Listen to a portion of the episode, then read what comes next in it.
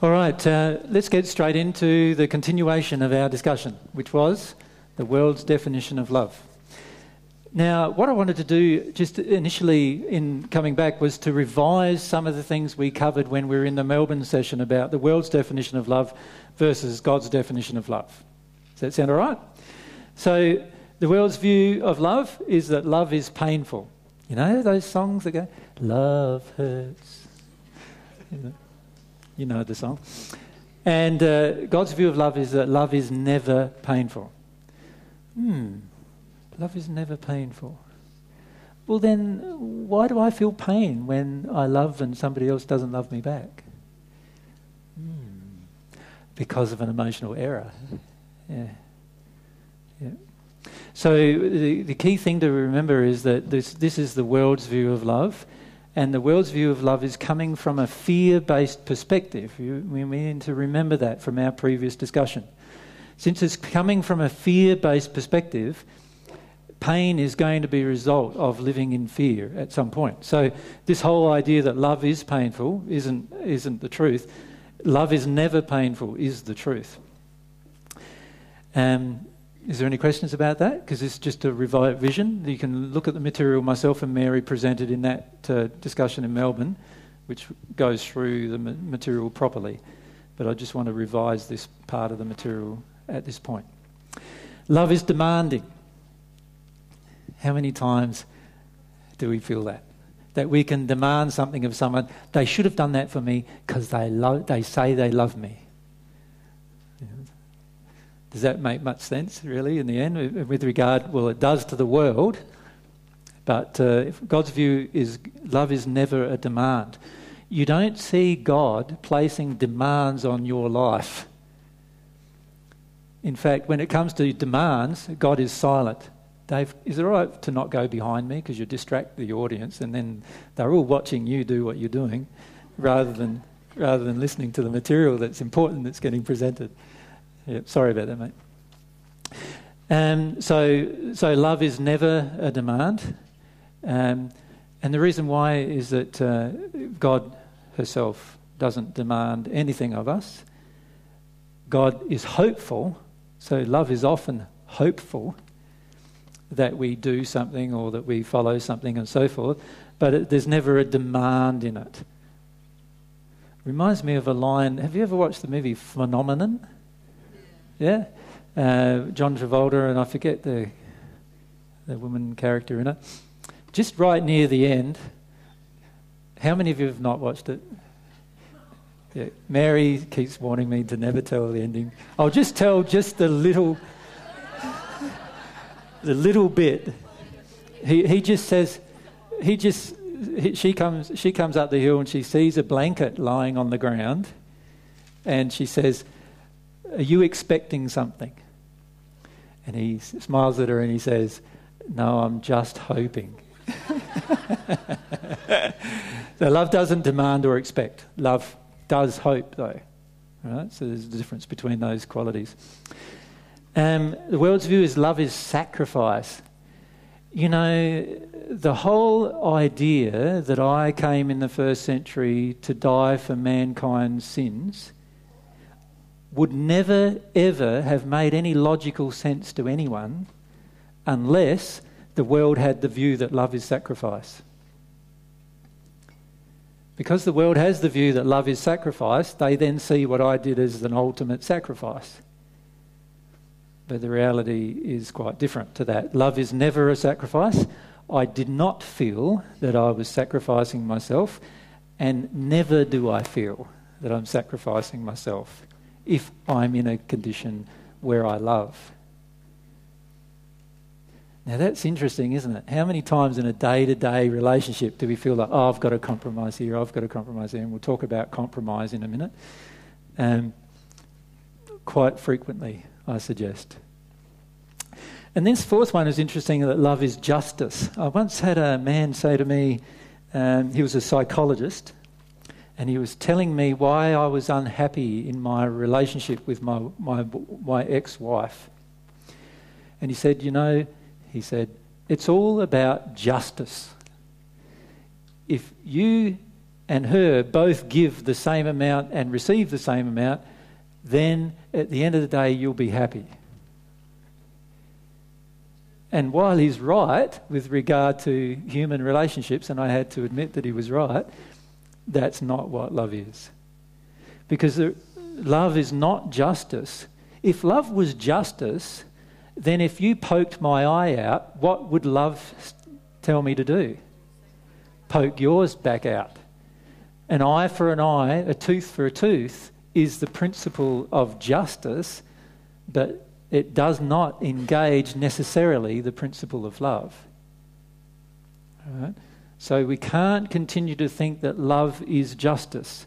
Many of you still want justice rather than love. You think about it in your relationships. How many times do you want justice rather than love? You want, I've done this for you. What about, what are you doing for me? Uh, uh, we want an evenness in what's being done compared to what's being done for us that is called justice, and while justice can have its place, it's certainly not love. Because love gives gifts that never have a expectation of return. Very, very different, isn't it? So the other four things we discussed, myself and Mary discussed uh, in a couple of hours with the group down in Melbourne, one of the groups down in Melbourne. Does everyone get those those things? Uh, how you can see the contrast. Now, already can you see that the world's definition of love, when we see all of these things here, we can see there is already the fear perception is you can see it coming through it, can't you? Through these ideas. The fear is underlying many of these ideas about love. Whereas if you look at this, you can see that there is no fear in any of those concepts of love that God has. They're all very, very different in, the, in conceptually to the world's view. So if I have grown up with this view, it's going to be quite painful to release that view and accept this view. Obviously, because I've grown up thinking this. So, if I can give you some illustrations of that example is when I love somebody who does not love me back. Now, for most of us in the past, we would have felt pain about that, would we not? Many of us still do. Some of you right now are loving people who don't love you back, and you feel a large degree of pain as a result. But if it was love, then it wouldn't be painful. So that's telling me that it's not love that I'm feeling. Is this love? Is this love? Is this love? Is this love that I'm feeling? We've got to ask ourselves that question. Like, I realised in a lot of in the rediscovery of a lot of these um, feelings about love and the quality. You could call these the qualities of love. What does love truly display? When I, when I started investigating that in my own life, I had to be very honest with myself because you can stay in a belief that love is painful if you wish. You can feel over and over again how painful it is to love somebody who doesn't love you back. However, if you do so, you will never come to accept the truth, which is God's view. And remember, when we become at one with God, we are accepting God's view on everything, particularly everything regarding love so while I'm holding on to this idea that love is painful, I am preventing myself from ever getting to the truth that love is never painful. And I'm also not contrasting. I'm not saying to myself, right, if God's saying love is never painful, and I believe love is painful, then I have a problem with my definition of love. Not God. I have the problem. And if I have the problem, how am I ever going to get to this place when I want to hold on to that place, to this, this false view, the world's view? I'm never going to get there. And I think it's very important for each of you to understand that with all of these things that we say the world's view is, and then we're contrasting them with God's view, if we don't have some kind of sense within ourselves that we want to have God's view at some point, then we'll be very tempted to hold on to these views, in our own pain. We will be creating our own pain as a result, holding on to these views. When we have God's view, the pain of love disappears. And instead, and when I say God's view, it's not God's view from the mind, but rather it is a feeling that you feel within your heart. So I can say to you, love is never painful. And you can say, all right, love is never painful. Love is never painful. I have to remember that. Love is never painful. And then when a situation happens where you love somebody and they don't love you back, you go, oh, I shouldn't be feeling pain because love is never painful. That's not what I'm asking you to do.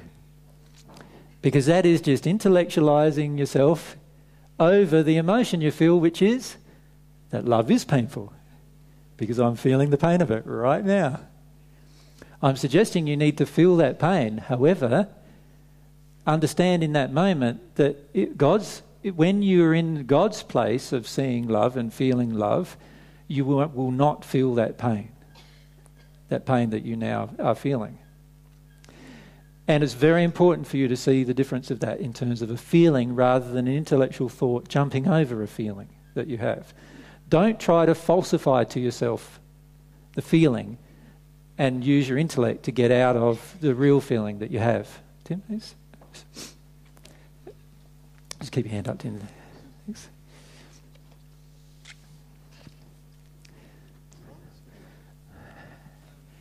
Uh, it's not on at the moment, I don't think, is it? Press the, Press the red button and it should be a. It might pay to. Is the second one on, Tris? Can you take the second one on to Tim? And, okay. Oh, that's on. There we go. Um, yeah, I was just wondering is love um, directly relative to happiness? So, like, if you have absolutely no love in your soul, does that mean you have absolutely no happiness? Or, so, like, is love the breeding place for happiness? Well, it depends what kind of happiness you're talking about. If it's the happiness from having your addictions fulfilled, then love isn't that place. But, but it is the true soul based joy. It's the source of all true soul based joy. However, the problem that we face, and we'll talk about this in a minute, is that the world's definition of happiness and, and God's definition of happiness are two different as things as well. And in fact, the world's definition of God and, our, and God's definition of God are completely different as well, which we'll be talking about more tomorrow. So, so the question with regard to happiness happiness often comes from the meeting of addictions, and that's not going to be a place of long term joy for you if you continue to have your addictions met. Um, but you can have temporary happiness through having your addictions met. There are many people in the world and many people in the spirit world who are doing that. So you've got to be careful assessing love through the process of happiness. Does that make sense? There's got to be, you've got to be careful about your assessment. I'm happy, so therefore I'm in love, does not necessarily follow. Um, I think a few months ago, yeah, when we were in Greece, we talked about the addictions between two, a couple, for example. Remember, I drew, you know, the two stick figures we normally drew, and I talked about the open chakras between each couple in those talks. Like, if you haven't seen them, they're, I think, downloadable on YouTube now, aren't they? Um, and the reality is that more, the more of my chakras addictions that get met by, by the other person, the more happier and sexually attracted to them I will feel. But that doesn't necessarily mean that I'm actually, in, at the soul, happy or feeling joy or love. Mm. So that's a bit of a conundrum, isn't it? You're trying to measure things through happiness, doesn't always come out love. Yeah. Any other questions? Somebody else had a question straight behind you, actually. Thanks, Rochelle. Um, I'm just wondering how can you tell the difference between God's love and a spirit projecting so called love? Just based on the channeling Nina did, and she said she didn't feel love when she was with you and Mary, but when she went away, she did. How can we tell the difference? Well, firstly, would God's love be selectable like that? No. No. So she was basically saying in her channeling that um, her, myself or Mary being in her presence prevented her from feeling love. Now, would God's love being, be prevented by anybody in your vicinity? No. No. So, therefore, if it is being prevented, then it has to be something to do with an addiction. Does that make sense? Because God would never prevent, from God's perspective, no matter what situation in, she wants to give you love. So if you're in the company of people who actually want to teach you of love and you're not feeling any love, then you've got to start questioning who you're getting the love from. Yeah.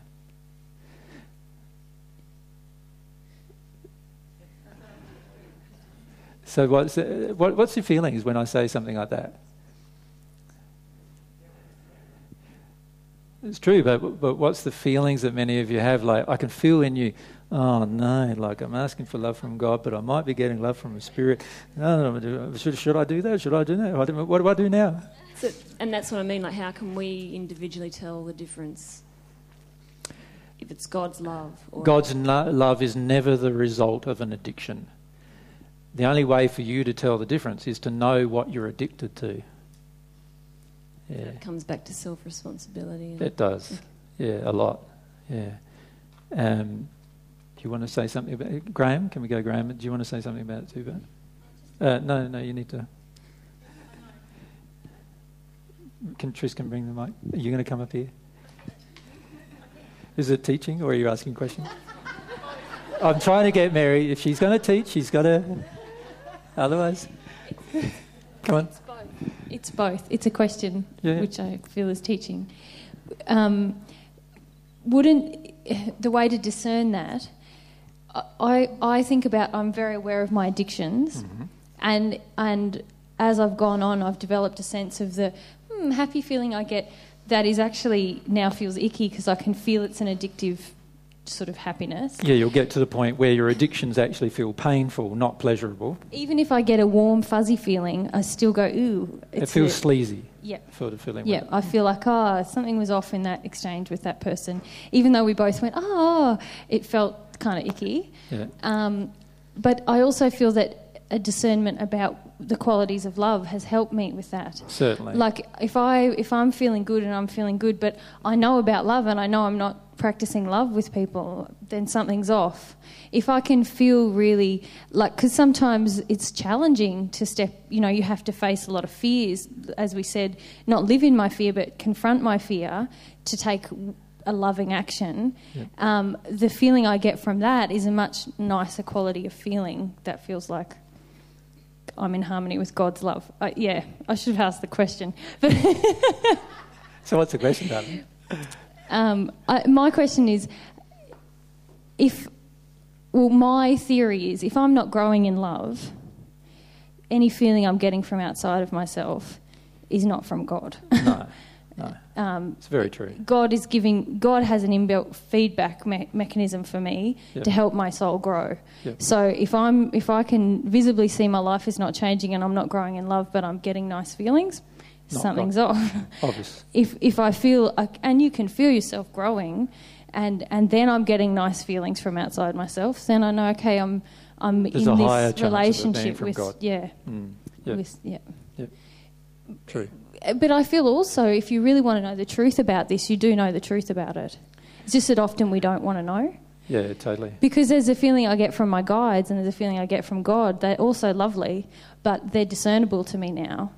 Um, as, as is a, addictive feeling from another person yep. um, or a spirit. Yeah. yeah. You've got to want to know your addictions before you'll actually notice uh, what's loving and what isn't. Because if you don't know your addictions and you're just living in them, at, at, the end of the day, all you're going to be doing is, is following your addictions and feeling nice when they get met and feeling bad when they don't.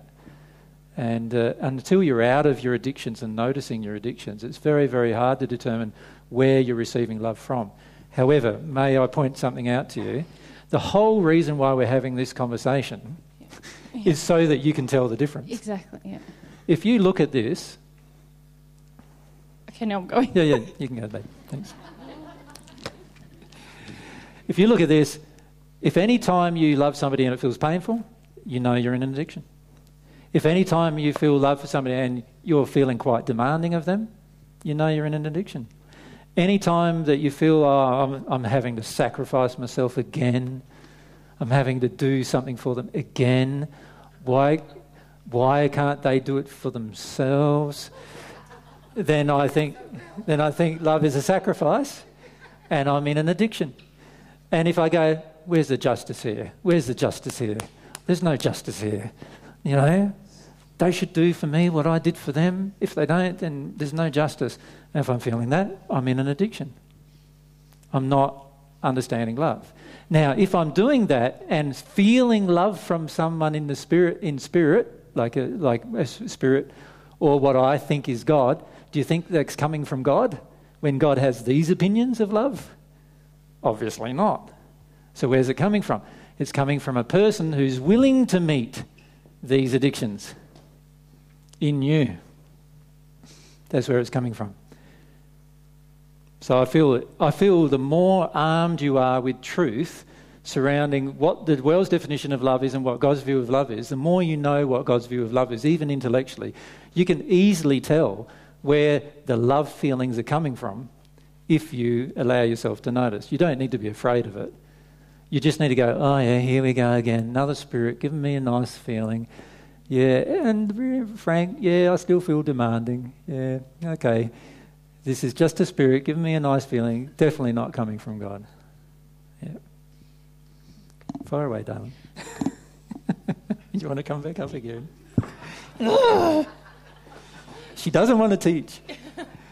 Um, no, no, she, she doesn't want to teach. Does she want to teach? Yes. Yeah, yeah, yeah. Okay.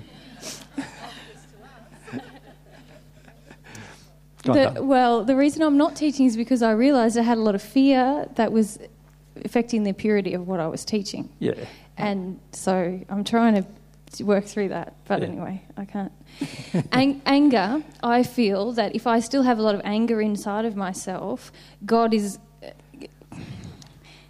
Now, I'm all kerfuffled. Uh, um, when there's a lot of anger, God is not giving me love.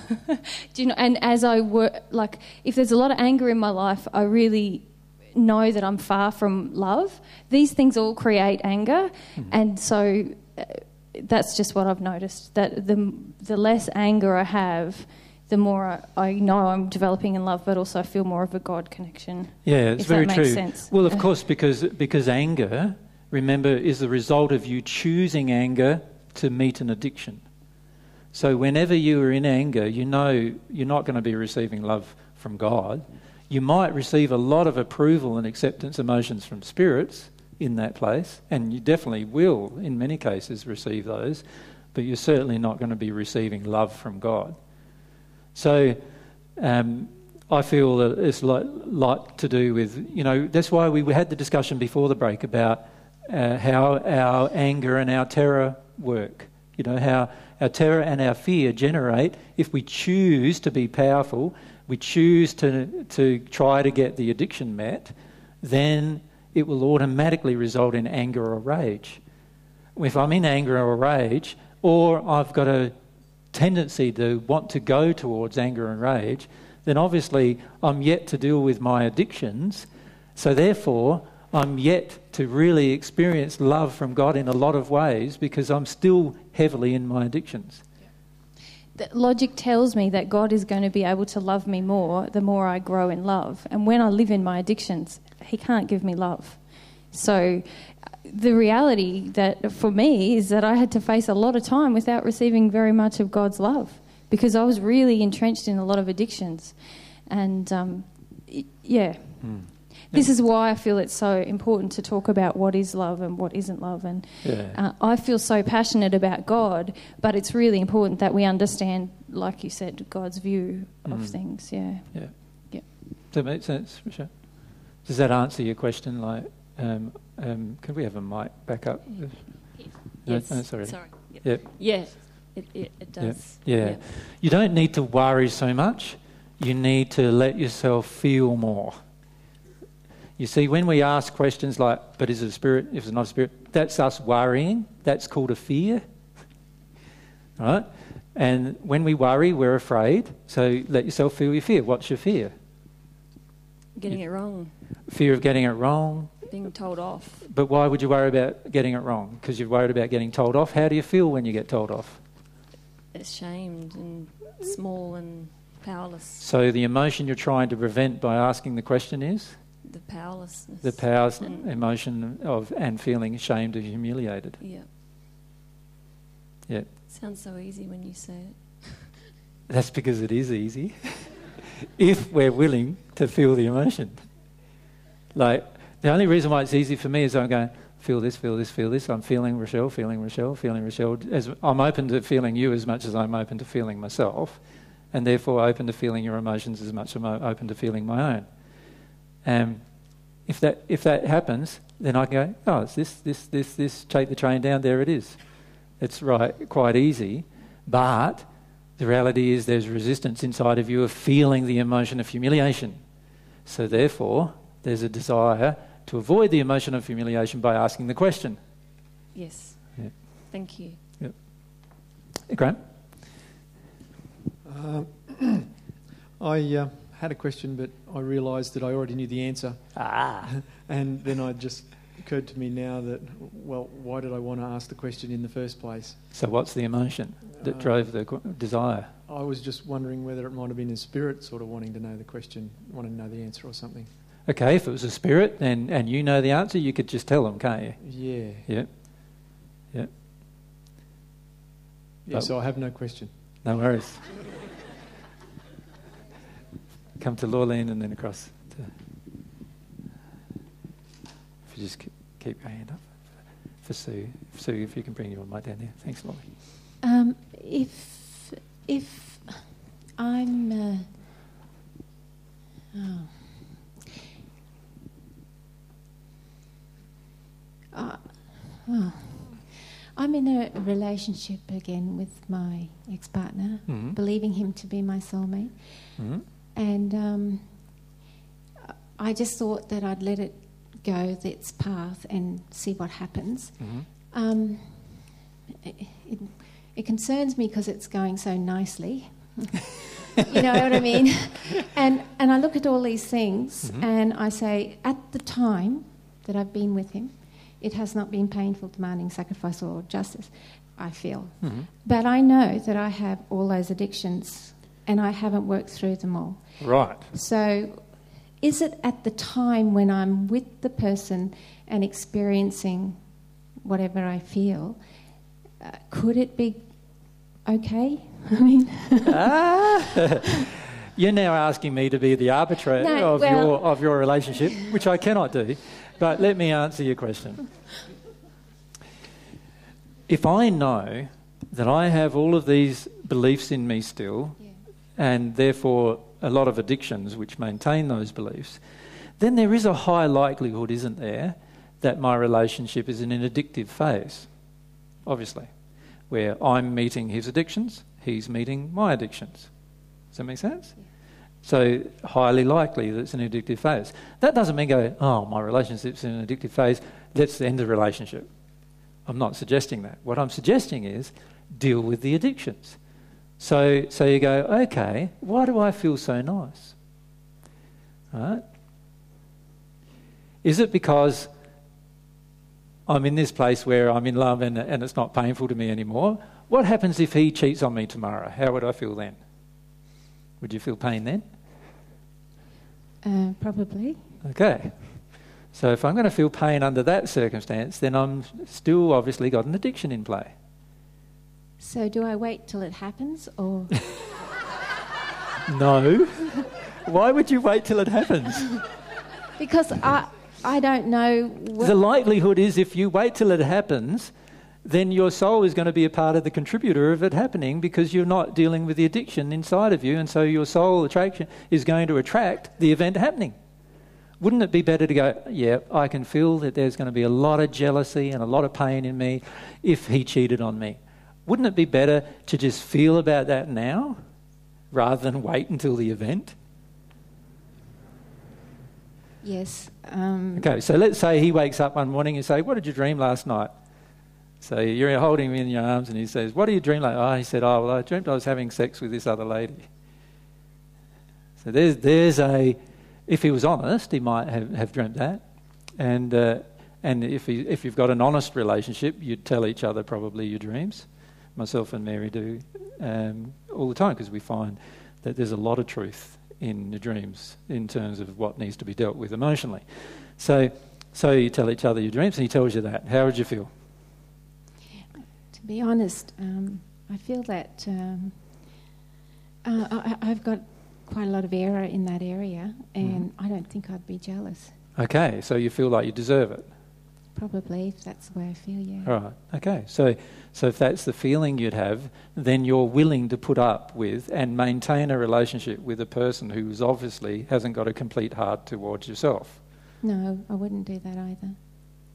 Well, that's what I think I wouldn't do. I no, I'm saying you would. Oh, okay, I would. yeah. I'm saying you would because you're already deprecating yourself in the relationship. Yeah. Now, if you look at the past when you were together, yeah. who deprecated herself in the relationship? Me. Yeah. And who took dominant a dominant position? He did. Okay. So can you see you've still got that emotion inside of you? Yeah. And how is your relationship going now? Are you deprecating yourself and him dominant still? Uh, I don't. I don't know. Has it not been going long enough to know? No. Okay. It's just a. But I guess the answer might be that if he's not being truthful to what's been happening, then that is what you're just saying, deprecation of. Yeah, what, I, what I'm saying to you is if both of you are being truthful, both of you are being honest, both of you are being open, both of you are being loving, mm-hmm. then both of you will be honest and open and loving with each other constantly. And in that process, if you engage that process fully, you will be bluntly uh, honest with each other. And in the process of all this blunt honesty coming out of you, different emotions will definitely get triggered. Definite emotions will definitely come up, right? Then, when they come up, the idea is then to feel them, engage them, and feel them. That's the idea. Most of us don't even let those emotions come up because we don't even get to the point of being honest with each other with everything that we feel. So, the reality, unfortunately, for many relationships is I think certain thing, but I don't say it. And my partner thinks a certain thing, and doesn't say it to me. And I might start thinking a certain thing and saying it to them, mm. expecting that they would do the same to me. But I have to be realistic. Are they doing the same to me? Do they have the same goals and desires or, or not? Well, that's what I feel. I, I feel that he's not. I, I don't. I feel that I try to be anyway, as honest mm. as I can be. Mm-hmm. But he's not with me. So does that mean? If can, can I just ask you a question? What's this statement as honest as I can? Um, I've, I. I'm a bit confused about that statement. Yeah, uh, I've always thought that I was as honest as I could be, but I think I'm a bit discovering that um, through all the addictions and things, um, I've just been kidding myself. Um, yeah, can I point out that most people have an internal dialogue? Is that not true? Mm-hmm. Many of you have experienced this where you have an internal dialogue going on, and the internal dialogue very rarely matches their external dialog mm-hmm. Now, for many of us, this has been a pattern that we learnt very, very young. Very young. Child, child, very young. You know, next door neighbour comes over and we, we're looking up at the next door neighbour and go, Mummy doesn't like you. Because Mummy's told us she doesn't like her, right? And so we just say, Mummy doesn't like you. And what does Mummy do? It's whack, that's not true. How dare you say that? No, I like you, give her a hug. You know, and then when she walks out the door, I don't like her actually, but don't you ever say that anymore, right? So what do we learn to do? We learn to falsify the actual internal dialogue to make it pleasant and palatable to the receiver, to the potential receiver. We do this with our parents first, and then our parents usually have taught us to do it with everyone around us. Now, the problem with that is our internal dialogue is exactly, is far more a mirror of what's going on in our soul than anything else is. It's definitely our external dialogue is not a mirror of what's going on in our soul. Because, when we were young, we were, that was beaten out of us generally or punished out of us. So for most of us, the internal dialogue is the truth or more truth. That's the truth we want to access. Now, what's the fast way to access internal dialogue? Is just to learn to say the words that are actually going on inside the head. All right? Just to say it and then go, whoa. did I did I say that? You know, like, whoa. See, that's pretty dark, that one. You know, and allow ourselves to, without judgment, notice that it's actually going through us, and then we can start working with that. You see? We can start working with that, and we actually, through that process, can engage others' help by just saying exactly what's going on. Now, we do this most often in relationships, unfortunately, because we have a huge investment in relationships, and many of you, in fact, have a huge investment in the soulmate relationship. And when I say you have an investment, you have an investment of it working out. Right? Because there's a huge amount of fear if it doesn't work out. What am I going to be left with? Nada. Nothing. Right? I'm going to be alone, unwanted, and uncared for for the rest of my life. Is the feeling, right, that we don't want to feel. And so what we do is we have a tendency then to falsify what goes on in the relationship. In other words, we, we accept things in what we believe to be a soulmate relationship that we would not normally accept in a standard relationship. And that is the beginning of our error. One thing that uh, we want to talk about soulmates a bit more, myself and Mary, in, in uh, a few months' time probably will be. You see, one thing I wanted to point out to you, just as a general comment, there's bucket loads of truth yet. Right? Anyway, some, there's a lot more about soulmates that we want to talk about.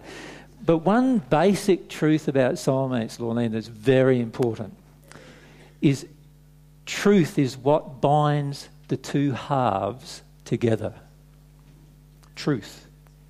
Truth is the, is the thing that creates all openings of love between the two halves of the soul. So if you cannot be truthful and honest and open with the partner, and I'm not talking about the veneer layer of truthful and honest and open, I'm talking about the real, deep, dark, really unpleasant feelings that we have. And, and also, we've got to be careful about blaming our soulmate for them because they all came from before we met our soulmate. Uh, have they not? They've all come from usually our parents and, and the environment we've grown up. So, therefore, if I'm saying you're like this, you're like that, I'm really saying daddy's like this, daddy's like that. You know, if I'm saying if, I, if, if I'm in a relationship with yourself, you're a woman and I'm a male, and I'm saying you're like this, you're like that, you're like this, I'm really saying one of two things. I'm saying mummy's like that, mummy's like that, mummy's like that. Or I'm saying, dad thinks mummy's like that. Right?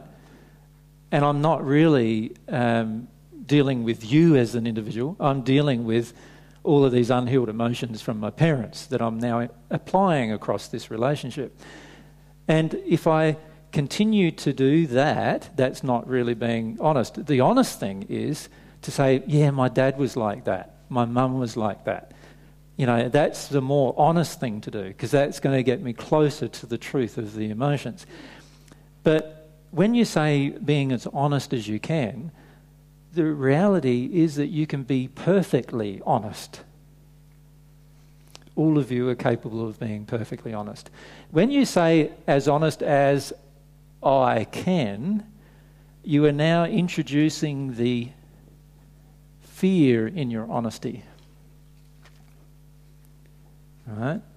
And to be honest, most of us have terrible amounts of fear about honesty. Because almost every time when you were little, you told the truth when mummy and daddy didn't like it, what happened to you? All hell broke loose. You had a screaming maniac with a usually a stick or some other weapon in their hand going for you when you did that. Right? That's, our, that's something that's terrifying. And this is where we get back to our terror. And it's the same thing with uh, so the, the honest as I can starts with the fear, and in the end, there's a lot of terror in that statement.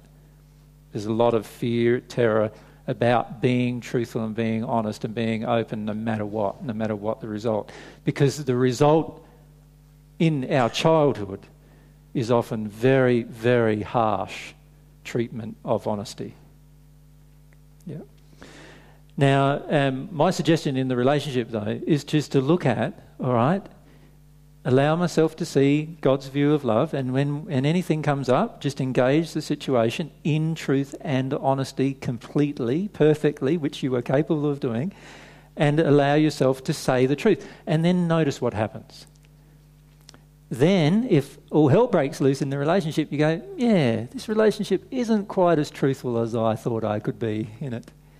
And there goes my addiction. So I also see that I must have been having an addiction in, prior to that. Otherwise, I w- would have found that out sooner, most probably.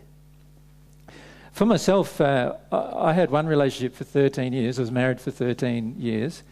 And that entire time, we did not have a single argument.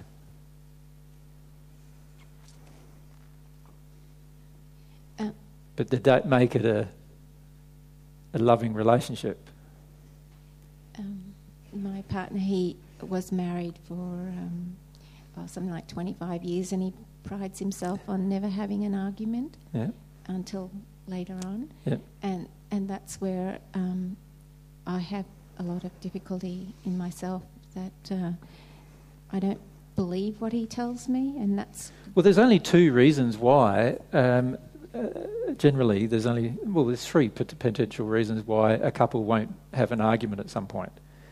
The first reason is they're both at one with God. now, that's obviously not my case or yours, okay, so there's, there's that one gone. The second reason is that one or the other, so one of us, is pandering to the other's emotional addictions. And, and obviously, the third is both of us are pandering to each other's emotional addictions. You see, you see, if we're not in at one with God and we have a perfect relationship, it has to be an addiction. Does everyone get that? If we're not in at one with God, which means we're perfectly now cleared of all emotional injuries, we're in harmony with love completely as God designed us to be, and if we're not in that space, and we have what we believe is a perfect relationship or a, or a good relationship, then both of us have to be in addictions. There's, that's the only other option.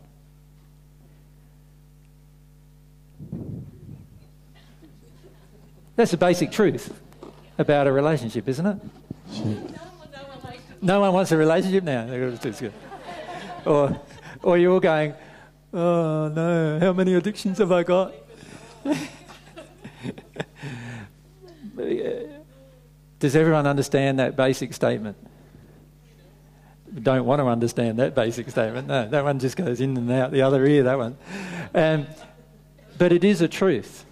If we feel we have a good relationship that is without any turmoil in, in it, and we are not yet at one with God, then we are in codependent addictions. We, we have to be in codependent addiction for that to happen. Now, that a codependent addiction in a relationship is very hard to work your way through. The reason why is both of you are meeting each other's addictions. And it's, all, it's automatic.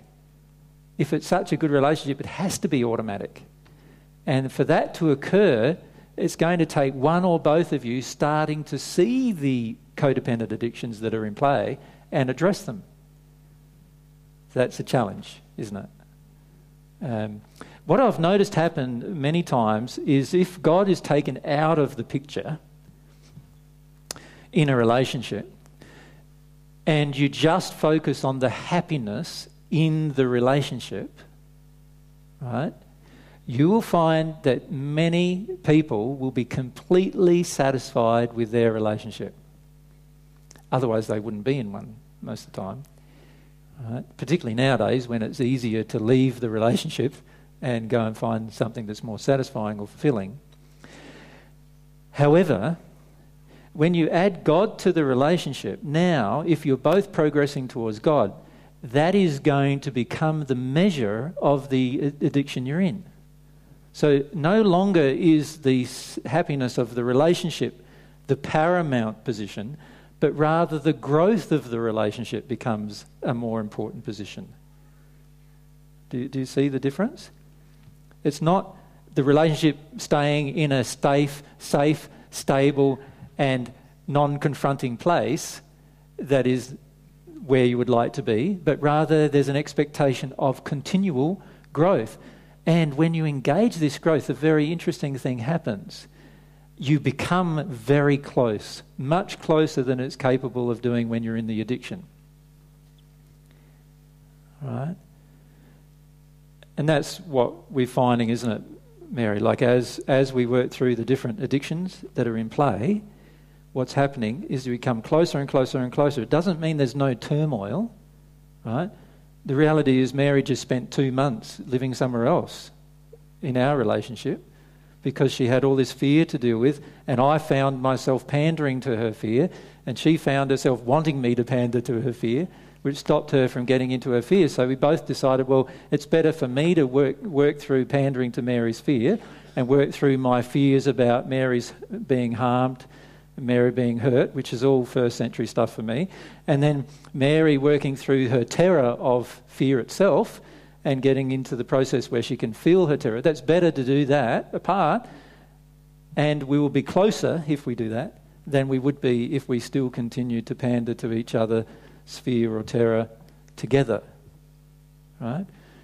And if you do that, you will get closer and closer and closer and closer and closer and closer and until you become at one with your soulmate, which is, which is actually a time that will happen after you're at one with God, not before. Right? And so you become at one with God first, then at one with your soulmate. Obviously, there's a lot to learn between at one with God to at one with your soulmate. It's a lot more difficult to become at one with your soulmate than it is to become at one with God. Right? because God's not got any injuries. So you know if there's no at one occurring, it's got to be your injuries, right? The problem with becoming at one with your soulmate is, uh, particularly initially, both of you got injuries.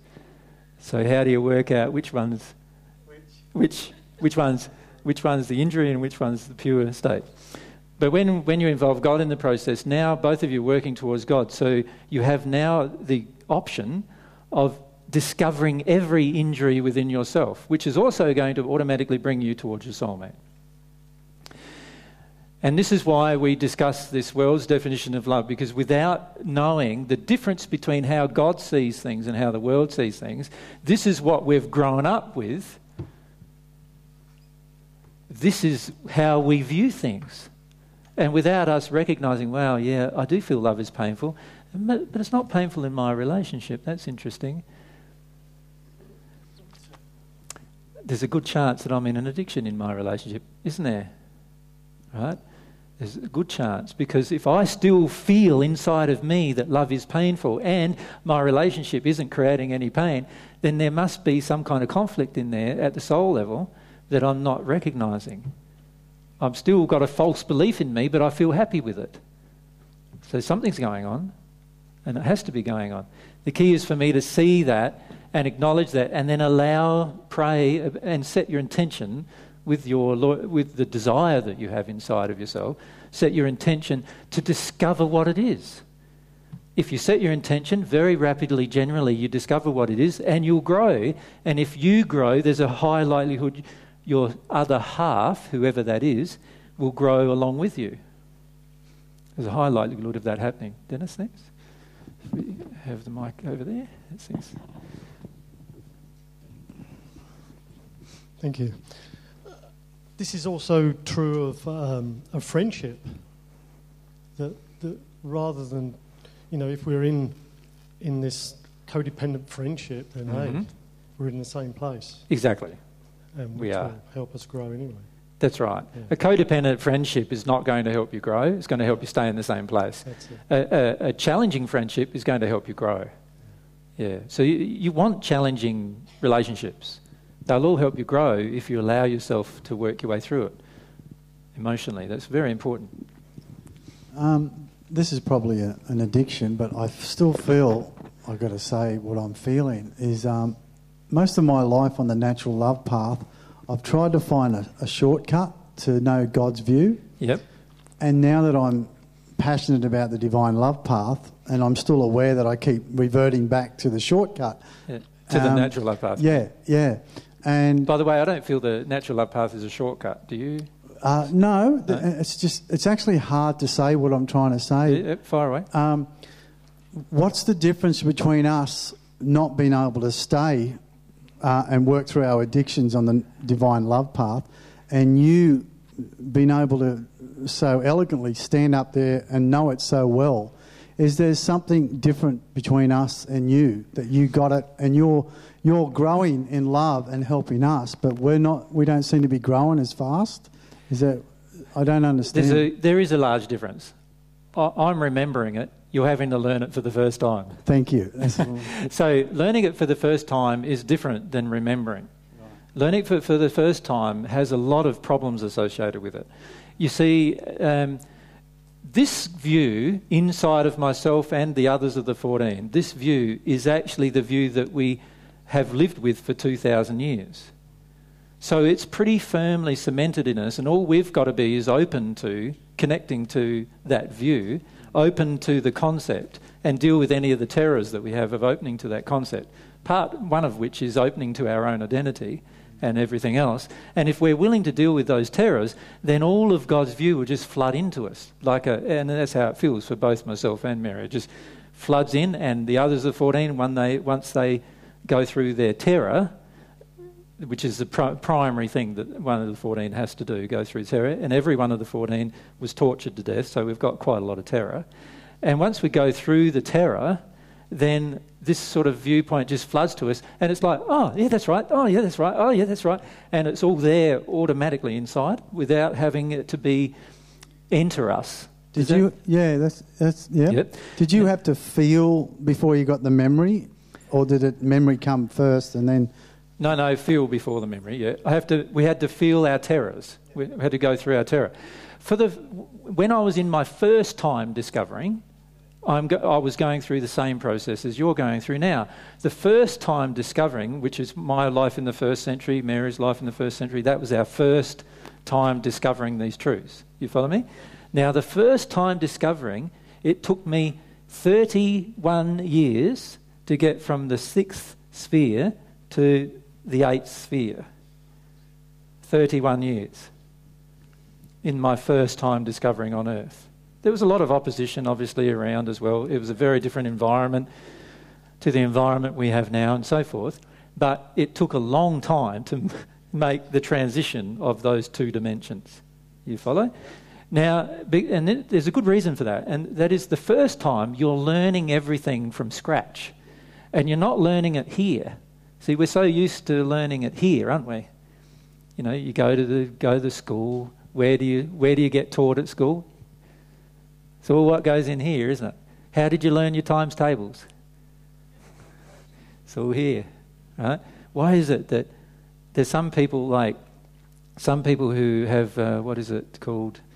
Uh, no, au- autism, who have never been to school and learnt their times tables, and yet they can give you pi to 28 decimal places or 50 decimal places, and they can work all, all this mathematics out. Why is that? And yet, I had to go there. One times one is one. One times two is two. One times three is three. Right? And I had to go through my 12 times tables, and, and that's the way I learnt. And the trouble is today, the majority of us have learnt this way. The majority of us learnt, have learnt in the head, in our mind.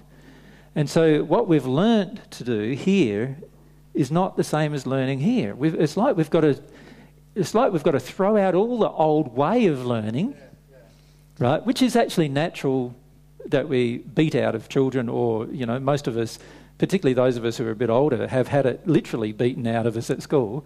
But we have to throw all of that old way of learning out, and then learn this new way. Now that that's pretty hard. Um, it's, it's so hard because we've grown up with all of this world's view of everything, not just the world's view of love, but the world's view of absolutely everything, including the world's view of learning and what is the appropriate way to learn. And so we've grown up in this system where we've got all these different ways of learning that we've been shoved down our throat, basically, or put into our mind.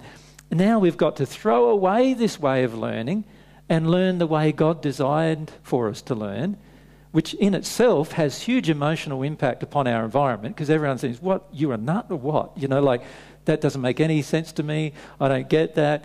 And right the way through to wanting to attack you because you're doing it. And so we get all of this pressure, and like, there's so much that has to be undone. And this is the problem with learning all of these things for the first time. We're having to undo the bad learning. We're having then to be open to the new learning, the way of learning, and then we have to learn it. And that is an effort. It is an effort, and you're going to struggle through that effort. Now, in the spirit world, it's a little easier but to be frank, not very much easier than that.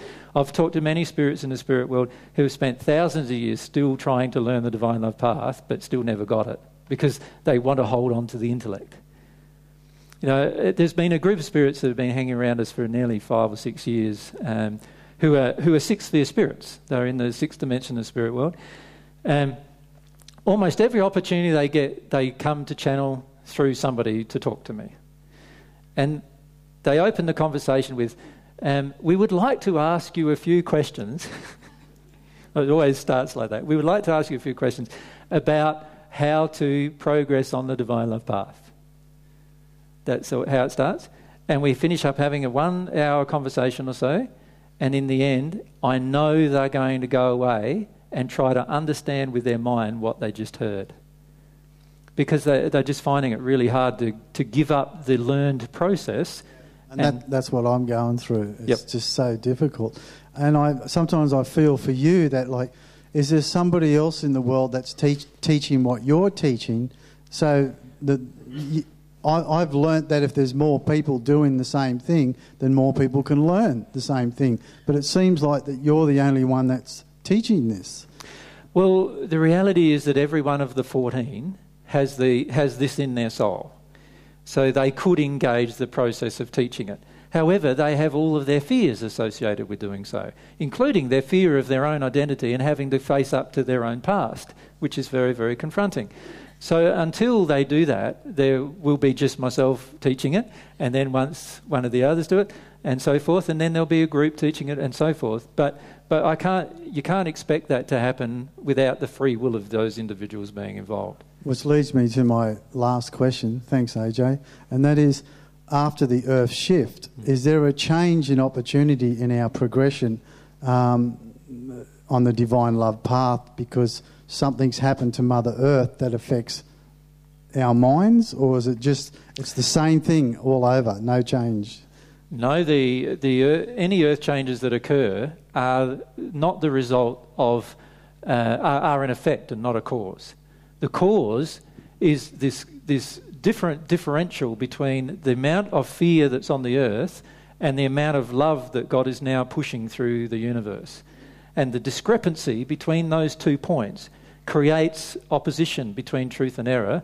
And, and the earth is going to work that out. Like that opposition between truth and error will be worked out on the earth for the earth itself. Like the earth itself is going through it will go through the fractures it will go through as a result of this opposition between the love that's hitting it and the amount of fear and terror and, and, and untruth that's on the earth itself. Now, it is an opportunity, but, but the re- reality is that it could be an opportunity in a negative direction. It just depends on the choice that collectively mankind makes. Now, like our, our personal goal is to help mankind make a loving choice, but we don't have control over mankind's choice. So mankind can make an unloving choice if they wish. That's up to them. And there are many spirits in the spirit world who are rubbing their hands together with glee, waiting for earth changes so they can actually create more terror. And many of you are terrified of the potential of earth changes, so much so that you don't even want to know that they're going to happen because you're worried about anarchy. Aren't you? Many of you still worried about anarchy. And, you know, you see movies like The Road and other kinds of movies like that that portray an anarchy based world. And, uh, you know, a lot of these horror movies as well, you know, the 28 days and the 28 weeks later and all those ones where everything just goes crazy. Um, and we have lots of fear about all of that. And that is also a potential. The potential is that mankind can take that road uh, as well. Now, we don't feel that that, I, well, I personally don't feel that's potential. Mary's not thoroughly convinced at this point that that's not the potential. I feel there's a great loving potential uh, as yeah, but God rea- always creates. But, but I, the reality is that you actually also have an emotion in you at the moment. Yes. Of which is hopelessness about the world's condition. Yes. Mm-hmm. And also a sense that people are waiting for a change from outside of them to take an opportunity which is already among us right now. And unless we take it when the change comes from outside of us, yep. it's. But many, that's my emotion. No, it's very true. And what Mary's saying is that many are waiting for earth changes to cause change instead of realizing the basic fundamental truth that all of us must realize, and that is this nothing will change unless I change. That's the fundamental truth. Nothing will change external in my environment until unless I desire to change. And what we often talk about, myself and Mary, is how is trying to encourage the desire in people to change rather than waiting for specific events that will cause the change. Because that's just a very powerless place, really, to do that. And remember that powerless is not love. Yeah. So um, I feel quite strongly that uh, you know there are opportunities coming uh, upon us to deal with things, and the opportunities are not because of earth changes. They are specifically because God is putting more and more of her love through the universe that comes out of these black holes in the universe and through the system. And, and we have an opportunity to respond to that love and change or to oppose it. We, we, that's the choice. Now, the problem that we face in the world is the world opposes it. Most of the world opposes it. And so, for us to accept it, we're going to finish up being opposed by the world. It does make it difficult because not only do we have to change ourselves, but now we're having all this opposition from an external force trying to keep us back into the little tub that we were in, in the, in the prison that we were, we were in. And that's the struggle we have. We've got, we've got lots of forces trying to keep us in the prison that we were in. And then we've got God's love helping us to draw, eh, to evolve into love and, and get out of the prison that we're in. And we have the choice to follow either direction. But the fear in us, which we have yet to release, dictates we follow the world's view. And this is why I say, without feeling the terror and fear within you, you are never going to accept God's view. Because the fear within us is going to dictate to us to follow the world's view, which is a world's view, which is a fear based view. And until we sort that out and allow ourselves to feel that terror and work our way through it, we are not going to feel God's view. So while I'm presenting the world's definition of love and comparing that with God's view of love in these sessions, for many of us, we will never accept this view on this side. We will never accept God's view until we deal with our terror, until we deal with our fear. That's why fear is such a very important emotion to allow yourself to feel.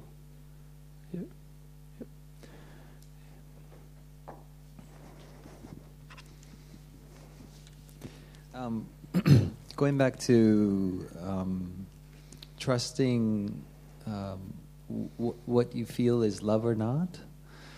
Um, I've been doing this thing for a couple years where, um, and you could correct me if this is wrong, but the premise is that on some level we can perceive our soul and, um, and to relay whatever feeling, whatever truth, whatever experience we have, uh, to relay it through that space wherever we could perceive it. Mm-hmm. Um, is that um, you know, like I guess my question is, how, Well, Alexis, does a child do that? No. So, so, and we want to become like a child. Yeah, I did it because I feel what I found was that my mind and my eyes are often deceiving me I agree. very easily, Yep. and that so I went from the idea of trying to think it or conceptualize it into a place where I could bring it into an experience. Um, Right. But no, it's not what a kid does. I understand the motivation. Yep. Yeah. So uh, yeah, that's my. You know, it's like is that. I guess that's kind of a long way around the, the way, huh? It is the long. It is a way a natural love spirit would choose to develop. Yeah. Certainly, it's a way that a person would choose to develop by using their intellect to tune into their emotional feelings and to feel the resonance within their soul towards a p- specific thing. What I'm saying, though, to you is once the opposition to that uh, releases from your soul, that will be an automatic process that you don't have to engage in an intellectual yeah, way. I understand. Yeah. Yep. I mean, I, I understand. I also know very much that there's all this other crap that's bugging it. I mean, that's the whole reason why I actually do it. Is Exactly. I, I'm worried that this this junk's gonna like you know. And that's the thing is that we're often doing an intellectual thing in our spirit body's mind, which is about our real brain, yeah. to skip over what's actually happening at the soul level in opposition to it. Uh-huh. Right now, the key is to get what's going on in the soul as much as possible, so that we don't have to skip over anything, and we can just go to it, release it, and then it no longer influences us anymore. So what I'm perceiving is is not necessarily my soul, but just an aspect of my spirit body. Uh, no, I feel what you're perceiving in that moment is you're making a conscious effort in your mind Yeah. to feel your soul's pure intention Yes. And then to relay that back to your mind and then you make an intellectual decision. But- Exactly. But, what I'm saying to you is a child does not do that. No. A child just feels and does Yeah. in its soul. The fact that we can't is, is, a, is because in our soul there is darkness, and if we feel and do, then we'll sometimes do dark things. Right. Right. Yeah. And so we stop doing that, and instead of releasing the reason for our darkness in our soul, we work our mind to try to feel the pure part of our soul. And this is very much a natural love practice that many spirits have encouraged in the spirit world for many, many thousands of years, but it is not going to help you become at one with God in the end. What I don't understand is how can I be able to perceive that pure part of my soul without seeing also the darkness part when I relay such a, a perception? And by being selective in Yeah. your emotional content, you can, you can allow certain emotions to pass through your soul without allowing others. And this is where the mind starts kicking in and muddying the waters a bit, Yeah. I feel. You're right. Um, so the, a lot of these practices, this is like practices we have to undo, Yeah. you know, and, and they are difficult practices to undo because we've learnt to do them for a reason. And the main reason why we've learnt to do them is because it helps us avoid any darkness in our soul, or more specifically, it helps us avoid acting upon any darkness in our Right, soul. yeah. Yep. And so that then allows us to see there's darkness in the soul. We have confusion about how to release it, so we don't bother releasing it. What we do instead is we engage this secondary process which actually ignores the darkness in the soul or skips over it and just tries to access the goodness in our soul. Right. But a child doesn't do it. No. So therefore it's not the way we were created to operate. Right. It's the way we now operate because we're trying to deal with the darkness in our soul without feeling the darkness in our soul and releasing it. Mm-hmm. Mm-hmm. Yep. Yeah. Yeah. So it certainly is a practice that you can use over and over again, but is it going to bring you to God's love? And the answer is no. Right. It'll certainly bring you to wor- to love. It'll bring you to natural love, Right. certainly. Yeah. Yep. And so therefore it can't be I can't dismiss it as an option because love is better than no love. Well, I mean, I do it for things like if I'm trying to make a decision and I have absolutely no idea, you know, because it's like a lot of things in life. Yeah. So then I just refer to that aspect of my soul Mhm. and see which one resonates best with it Yep. and do it. Yeah. Um, is that avoiding dark consequences? Am I, am I avoiding things, or is that just a tool I use, but I shouldn't use it as a tool to to um, um, to avoid dark emotions? Well, in the end, as I've said to many spirits, using any tool is a result of fear at some level, I see. Yeah. right? So there is a fear of a consequence if you don't use the tool. Exactly. Yeah. Yeah. So remember, anything that's fear based is out of harmony with love. yeah. So obviously, it's not going to bring you very quickly to a place of love. It's going to help you be loving Yeah. uh, in action, but not in soul. Right. Yeah. Which, if you're in be, if you're love in your soul, you will automatically be love in action and love in words and love in speech and love in thoughts Uh-huh. automatically. Yeah. Whereas this way, you're having to fabricate a process to create the love. Mhm. Right? And this is uh, something that all of the spirits who are on the natural love path do. Yeah. Yeah. Yeah, and I've talked to many of them doing that. Right. Yeah. And they're finding it very hard to give up because it's a very addictive process too because it helps you prevent a lot of dark. Uh, it Yeah. prevents dark actions, you Yeah. know. Yeah. And many of them are worried that. Uh, I, I talked recently to a group of spirits who, who were in, in the f- fourth or fifth dimension and they're wanting to get to the you know celestial heavens, but they weren't on the they weren't on the divine love path. They're on the natural love path, and they were they were trying to say to me that there's this process they're going through, and they want me to explain things in the process they were going through. They were wanting me to tell them what to do, but in a way that they already could build upon what they already knew. And I was saying to them, like, you know, you've got to give up what you already know in this because there's this whole aspect of the soul that you have not yet developed. You've developed your spirit body's mind, and it's pretty good mind, um, but you haven't developed the soul yet in terms of this other aspect. And them giving that up was very, very difficult for them. And uh, many of them did not want to do it. They, they left the conversation not wanting to do it. Some did it, but not, not all. Usually, it's interesting when I have conversations with spirits. Sometimes, with spirits in a first dimensional condition, I can talk to a million or a few million of them at a time, and a few million of them will change all at once. And, and yet, when I talk to the spirits in the sixth dimension, it's very, and, and sometimes I've had conversations with up to five to ten million of them at a time. Very few of them have changed at the time of our conversation. And it's because of this learned process that they're now being asked to give up. But it feels so attractive. Yeah, yeah but uh, as you say, it's, it's a tiring affair. Sorry? I said it's a tiring affair. it's tiring, yes. It's just life, managing life forever. It, it's management, yes. Yeah. And a child doesn't manage, a child just does. And if a child is in perfect harmony with love, everything it does will be in perfect harmony with love. It doesn't have to think about it. Yeah. Thanks. Yeah. Peter? You, you were mentioning before, AJ, about how it is slightly easier to um, progress on the divine love path when you're in the spirit world.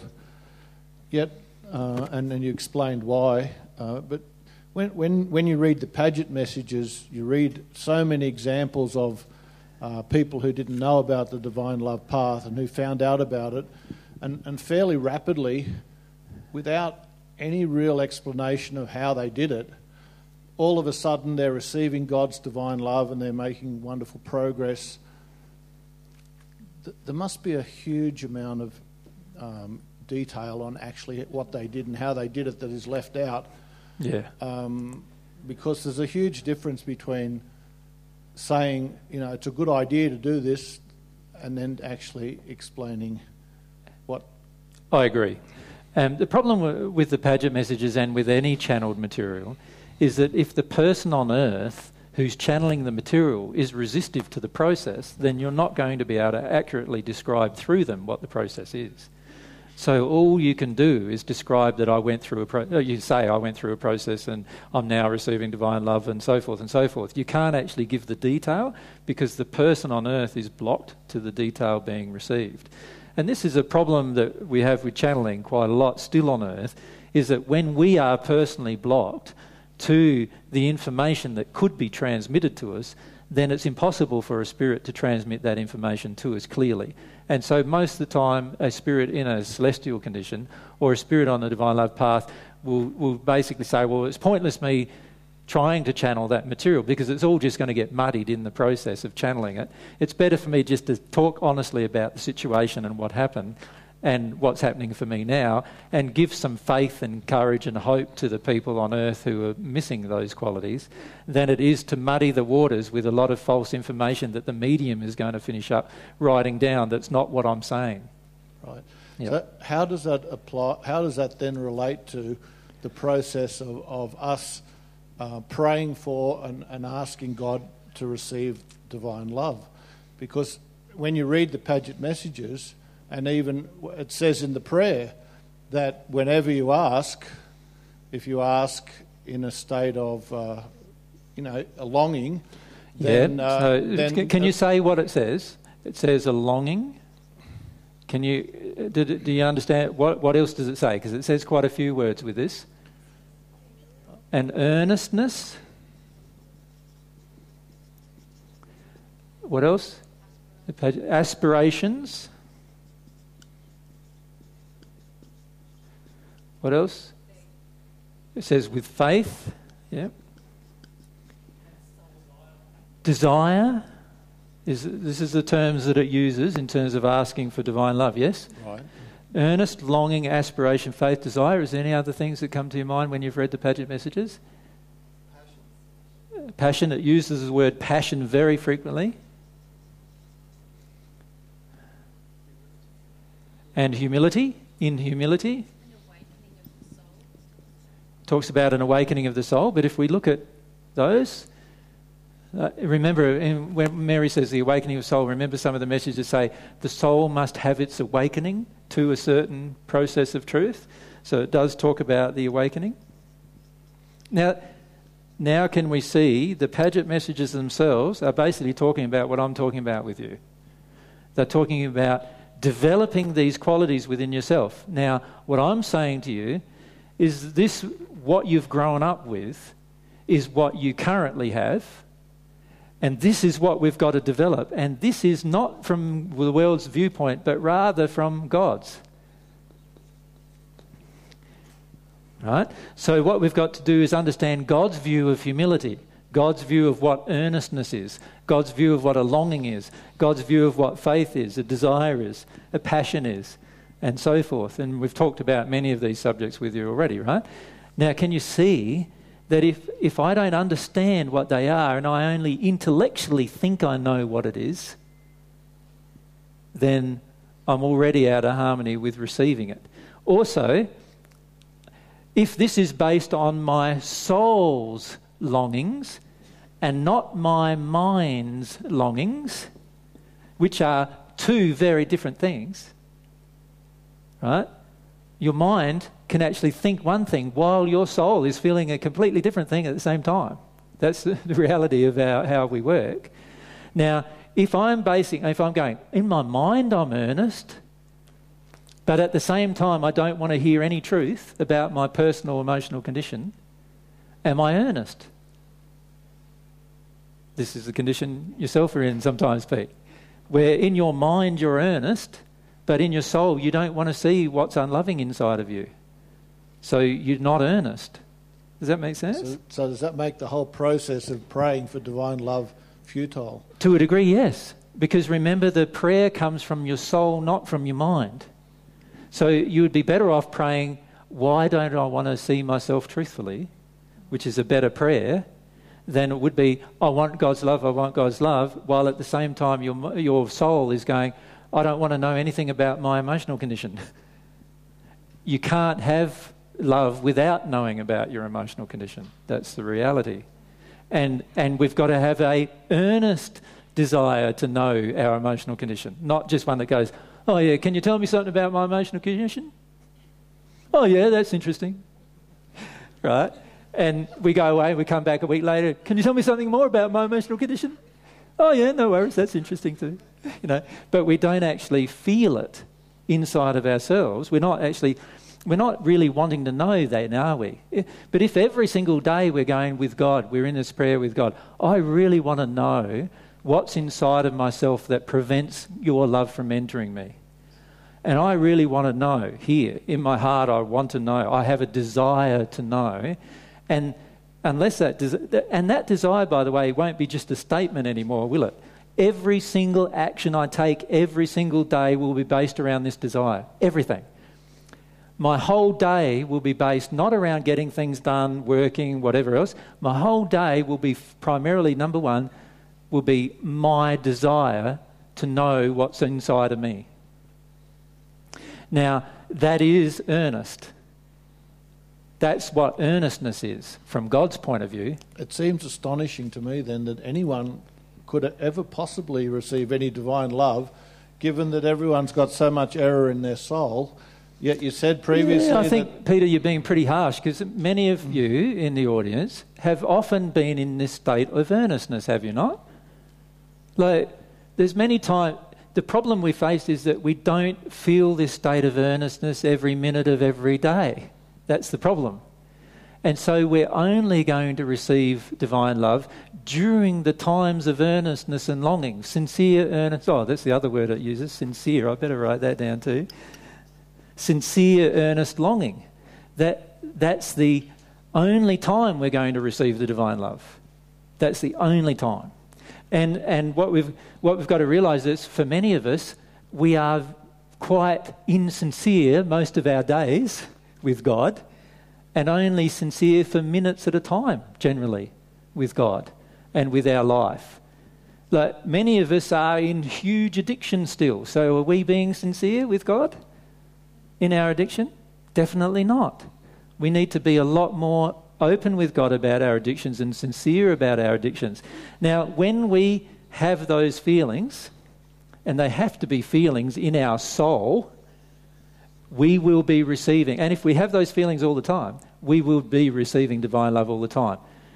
The reality is, because we've grown up in the world's view of everything, it's going to be very hard initially for us to have any of these feelings. So, how do spirits in the spirit world actually magically um, transform themselves into um, having all those soul qualities um, seemingly like magic?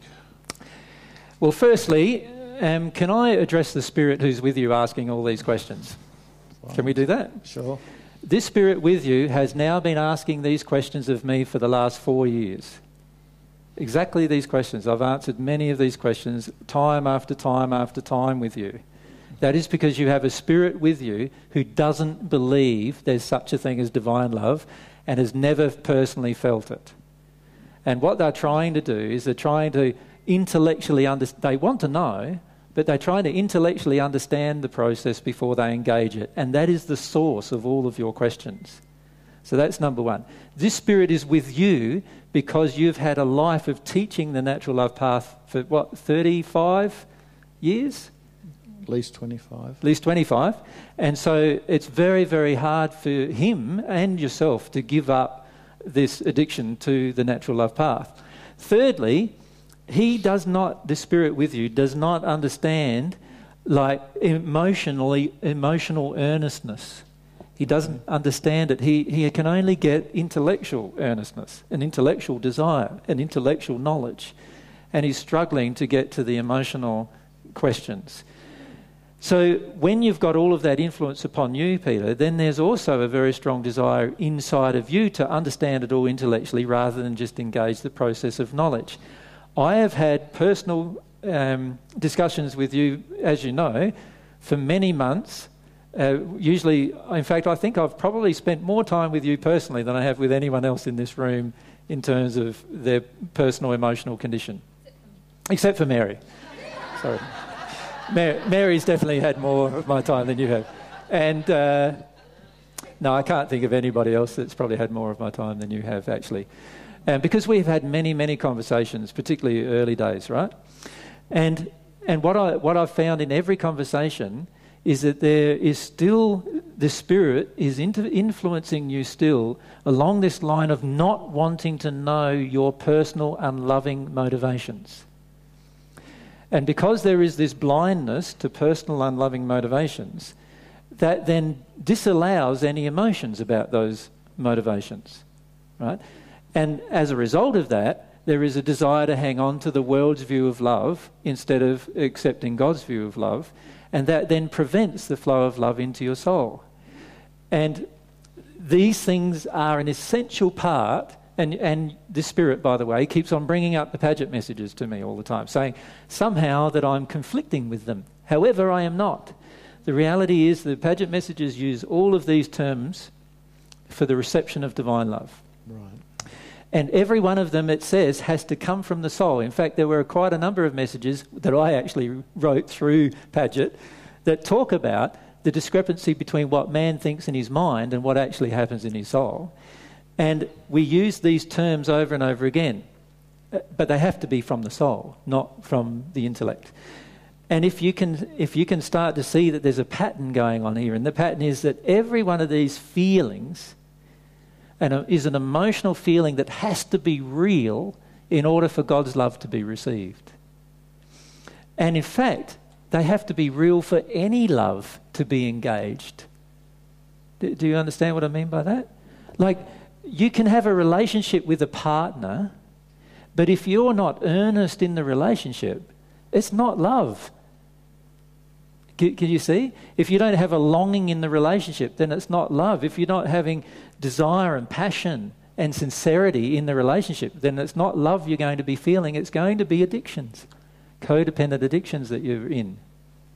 It's the same principle with God as it is with a partner, in the sense that if these are not coming from your heart, then it's all just a figment of your mind. Really, a figment of your imagination that you're in love, because you're not. Right? You're only in love when you feel the feelings of love flowing through you and coursing through your veins, and the other person who you're with feels it strongly from you. Now we have an engagement of the actual emotions that are involved. Now, the Spirit with you, Pete, he doesn't want to engage the emotions. And then he gives you influence to not engage yours. And so what he does is he, causes you to go into this line of like doing things rather than feeling things. Do, do you see? And is, is, it that he doesn't want to? Um, he doesn't want to know, or that he doesn't know? No, he thinks he wants to know. He he thinks he wants to know, a bit like you, in fact. right? and this is how the law of attraction works. He thinks he wants to know, but he's still trying to use his mind to resolve it all. And and it, and you can't discover or work through the divine love path by using your mind to discover it all. You can't.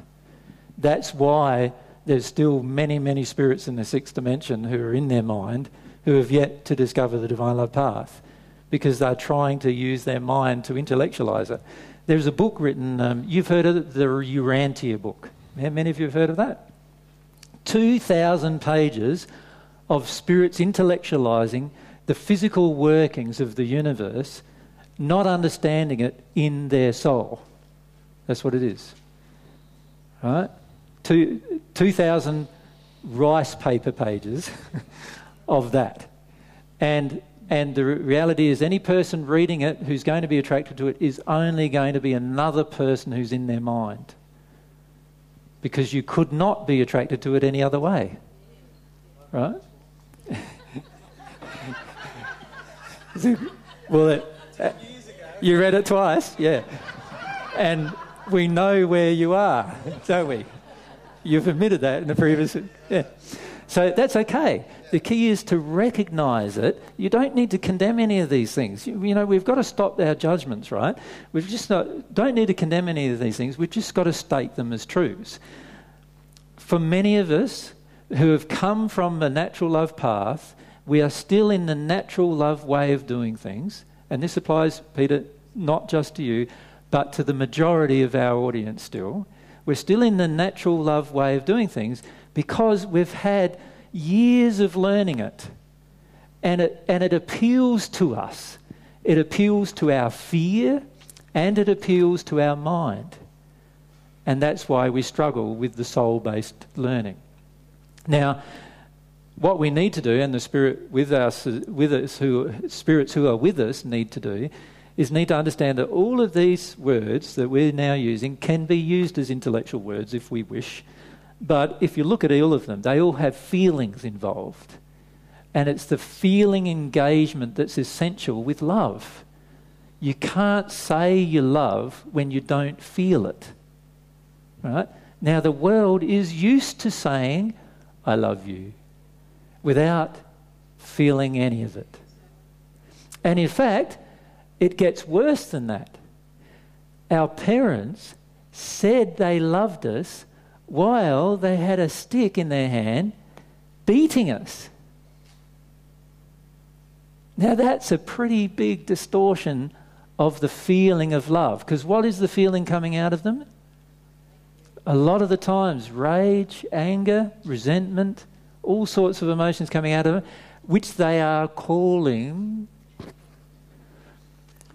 love while they are doing it. This is the case in your family, Pete. Your parents called a lot of things love, which were not loving. Now, as a result of that, we grow up in this world's view that love is all of these different things, right? And we enter, we enter this thing, we even look at the words and we, we don't even get the words because we've been taught that no, that's the word my mum dad. My mum used the word love, and my mum used the word sincere, and my dad used the word desire, and you know they all use the words, but the emotion coming out of them is what we learnt to associate with that word. So if the emotion coming out of them, I love you, is the word coming out, and the emotion coming out of them is this rage, what do we associate love with? Rage, or fear, or terror, of you know, pain. We so automatic association. It's unavoidable. Now, instead of condemning ourselves for that, and I feel to an extent, this is what you do sometimes when I have these conversations with you, Pete, is that you condemn yourself for not understanding. But the key is to allow yourself to go, okay, what I'm trying to do here is undo years of programming of the world's viewpoint, which my mother and father imbibed through their own life and which I imbibed as a result. And what I'm trying to do is undo this years and years of it. Now, initially, I'm not going to be very sincere about it. That's fact. I'm going to go, oh, there's an addiction to me. There's another addiction. To beauty, I can be in addictions on the divine love path as well. You know, that's how we often feel that we can stay feeling similar addictions and stay in the similar process, but just go on to a different path. You can't do that with God. God sees everything knows everything and feels everything from you. God knows what's within, and God knows whether this is sincere or not. That's the truth. So, so when we engage our mind, as we often do, in the process of analysing the path, we are neglecting the soul. We are, unfortunately, still believing what the world's view is going to be the entire time, even though we're hearing different words. Because unfortunately, we put the same words to the things we've always believed them to be. And this is where the problem I have talking to many spirits on the natural love path. So I start talking about God, and they go, Yeah, yeah, yeah, yeah. What do you believe God to be? And then they sort of pause a bit, and when you ask them a bit deeper questions, they believe that they're God. So, so every time I mention the word God, they're not thinking some entity who has, is, the, is the lawmaker of the universe, they're not thinking that. They're thinking, me. There's a big difference between those two. So they're going, yeah, I understand. I get love from God. I'm God, so therefore I'm getting love from myself to myself. Right? Do you see, like, I'm speaking these words that they are now interpreting through these different meanings and different that, that they've grown up with, and, and many of them uh, um, encouraged over years. And, and so they think I'm speaking about the same thing, but I'm not. And there's no, and I just have to stop say, sometimes and say, look, you believe that I'm speaking the same thing that you understand, but I'm not. I'm not. How do you describe to somebody something when they believe that thing is something else? They, and they also believe they know what that thing is. It's very hard. And this is the problem that we have when addressing some of our spirit friends who are on the natural love path, and also many people on earth who are on the natural love path. We're often thinking that what's being spoken of is completely different to what I, So, what happened to those um, fortunate people in the spirit world who who actually got some help, um, and after longing and whatever, was able to receive divine love? I mean, one, one very simple thing happened. They learnt to be like a child. They, they undid, the very first thing they did was undid their method of learning. Something that you have yet to do, and many people in the room have yet to do. They undid their method of learning that they preferred and now, now accepted God's method of learning. How did they do that? Well, it required a lot of humility. It requires a lot of giving up the mind and giving up the process. And giving up, giving up this process that you've had for many, many years, and now accepting this other process of what is really going on inside of me at any point in time emotionally, recognizing it, being honest about it, and reflecting it. This is something you're yet to prepare to do, just as many others in the audience are yet to prepare to do. Is that easier to do when you're a spirit? No, not necessarily. Not because, as I've said, I've talked to many spirits in the sixth dimension who don't, who, who I've had many hundreds of conversations with, and they still aren't doing it. So it's not necessarily easier. It just is something that needs to happen inside of ourselves that causes the switch between those two points. The first way of dealing with things in the mind is very fear based. So it usually indicates there is a lot of fear in the person when they're doing it fear that they are in denial of. And I put to you that there's a lot of fear inside of you that you are in denial of that causes you to want to maintain this intellectual perspective. And the Spirit's with you. There's a lot of fear in them that they are in denial of, that they want to maintain the intellectual perspective. You've got to allow yourself to even see the fear, be willing to even see it. That's a part of humility. Most of us on earth are not willing to see. We don't want to see. We say we do because saying the words means that we get away with a lot of things, but we can't get away with things with God. So God can feel whether we're humble or not. So the reality is, if I'm not receiving divine love, then it has to be something to do with me, because it's definitely not something to do with God. God is perfect, and God always responds to a sincere desire. So if I'm not receiving divine love, the only other equa- person in the equation between God and me is me. And so it has to be something to do with me that I'm not giving up.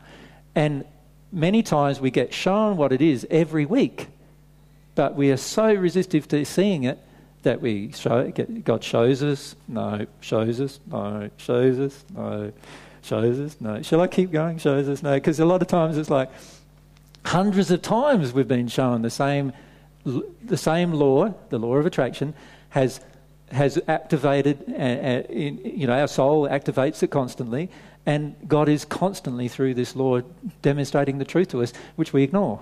Ignore again, ignore again, ignore again, ignore again.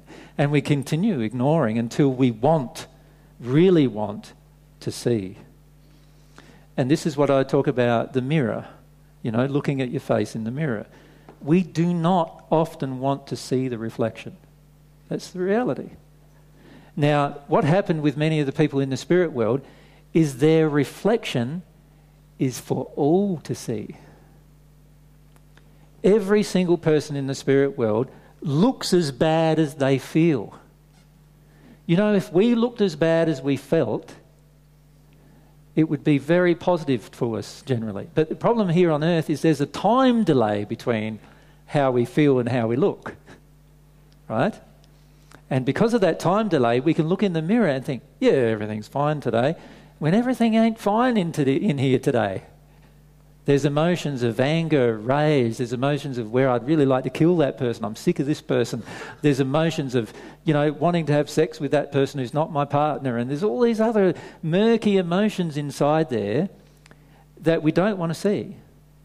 And we look at the mirror, and because we can see the outside face, we go, everything's fine. But a spirit can't do that.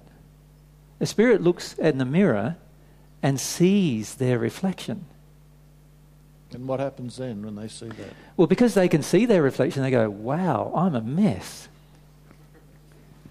There's a higher likelihood for them to engage a process when they can see they're a mess.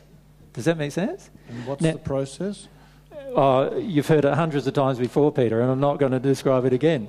However, can I say something? The spirits often have just as much self um, denial as we do here on earth. Last week, I spoke to a group of women spirits who I mentioned earlier, and those women spirits refused to look in the mirror. I, I asked them to look in a mirror, and they just refused, flat out refused. And they actually got angry with me. Why are you making us look in the mirror? We don't have to look in the mirror. We're beautiful, they kept saying, and things like that. They're telling me they're beautiful, and I can feel that.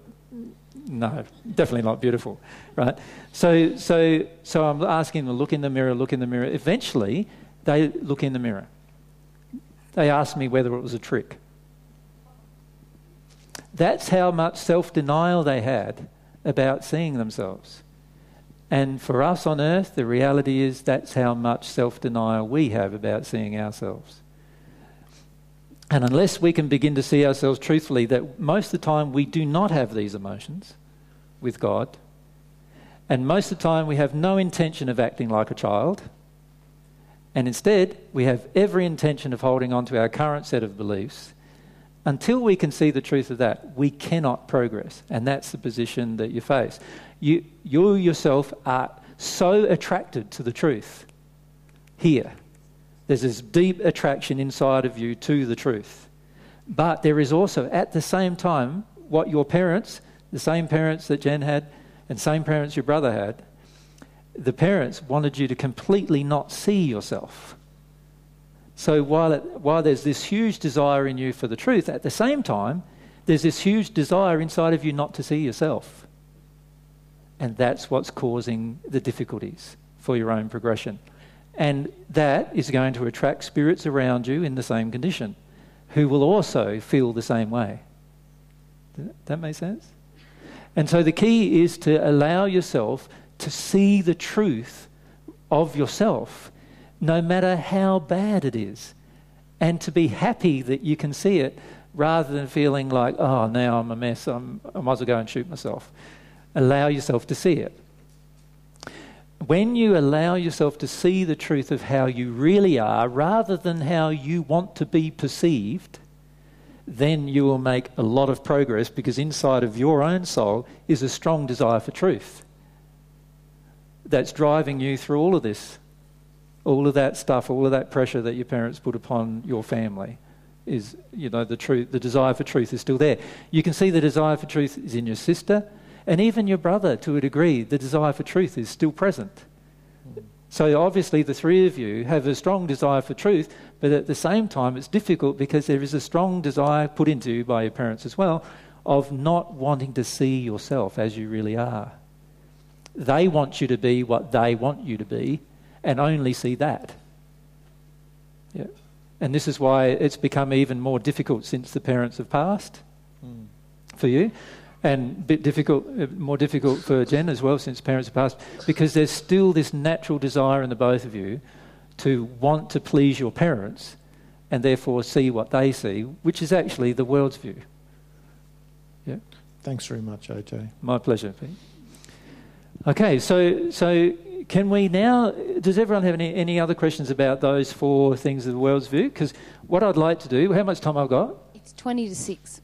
I've got no time at all. So, um, well, we've got to leave something for the third session on this anyway. So, there's, there's going to be another session on this subject of the world's view of love. Oh, there's probably four. There's probably going to be four sessions about it in the end because it, I feel it's just such an important subject to see the contrast between our view, the world's view, and why there is such a contrast between those two positions.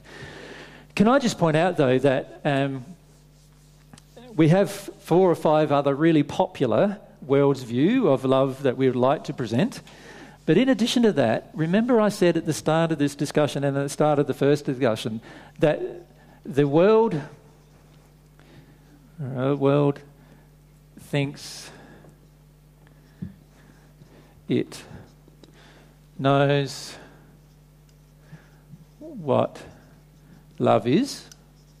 Now, we're already saying that, yeah, it thinks it knows what love is, but not really, hey? doesn't really know what love is. The world thinks it knows what love does. Now, we haven't yet finished discovering, discussing the first subject of what love is, let alone yet talking about knowing what love does. And then the third subject we've yet to even cover knows what love feels like.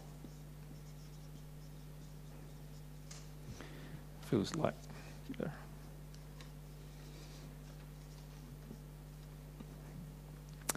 So, what we would like to do in our future discussions of these subjects is to discuss this more, what love is, and give you some more pointers of comparison where you can compare the difference between what love is from the world's perspective and compare that with what love is from God's perspective. And we want to do the same with what love does, and we want to do the same with what love feels like in our presentation about the world's definition of love. Now, hopefully, after we've done that, you will have a much stronger conception within yourself, even if it's an intellectual one, of the difference between the world's view and God's view.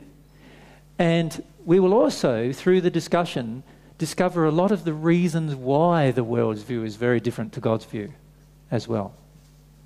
Does that make sense to everyone?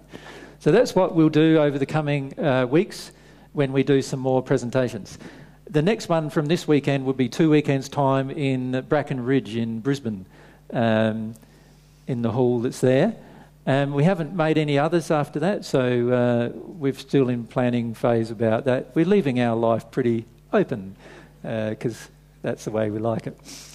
Um, tomorrow, um, I think you'll find tomorrow the subject very interesting. It's about the world's view of God rather than the world's view of love. And what I'm going to do tomorrow is discuss. Sunday is a good day for it. I thought I'd get out the Bible and discuss some of the sources of the world's view of God and how they are obviously contradictory in nature because it's very important that many of us allow ourselves to connect to God more. At the moment, for many of us, there's still sort of this feeling that God's a long way away out there somewhere, and that I can't feel God, right? That I can't feel that God's right next to me. And there is a good reason for that, and that is because of what the world views God to be. That we have all grown up in an environment of. And what I'd like to do is discuss that with you tomorrow. Now, we've decided to start the session in the morning at 10, if that's okay with everyone, because um, we thought that the people who have travelled would then, if we finish about 3, 3.30 or something like that, then the people who have travelled have a bit more time to get home and have a comfortable meal on the way home or whatever, rather than um, having to leave at 6 o'clock at night and being home at many of you probably get home at 10ish or something like that if you've travelled. So um, we've t- tried to make it earlier on the second day for you for that reason. Tomorrow we'll also talk about some of our plans with you uh, as well. If we want to take an opportunity to do that tomorrow rather than today. Okay, so how do you feel about today? Yeah? Was it good for you to feel about love? like, that's good. This subject of love, as you would probably guess, is Mary and I's favourite subject. So, our soul's favourite subject is this subject of love, and a close second is the subject of truth. Very close second, actually. So, um, those two subjects are subjects that are really dear to our heart, and there's a lot of things that need to be presented about love um, to the world. Now, can I just say something to you, though? For each of us, we need to remember one thing, and that is this. You can talk to your blue in the face about love, but unless you are being love, no one is going to believe you.